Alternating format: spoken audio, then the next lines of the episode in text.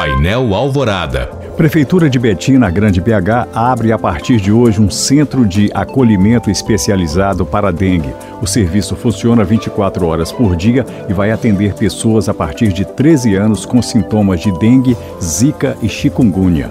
A unidade contará com pontos de hidratação oral e venosa, além de dois consultórios médicos e salas para a realização de exames de apoio diagnóstico.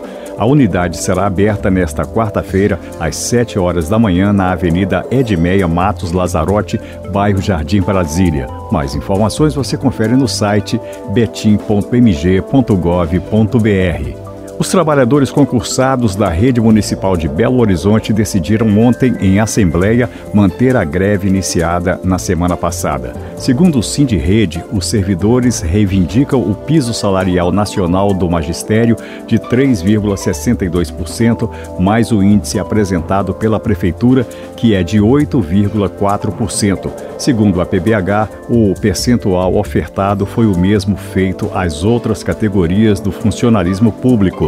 Já a categoria dos trabalhadores terceirizados da educação em BH, contratados pela MGS, encerrou nesta terça-feira a campanha salarial após aceitar a proposta de reajuste de 8,78% no salário e 1,68% no vale alimentação.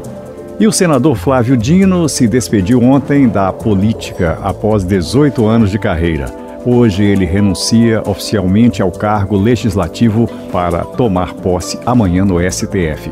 Em discurso feito na tribuna do Senado, Dino prometeu agir com coerência e imparcialidade no judiciário.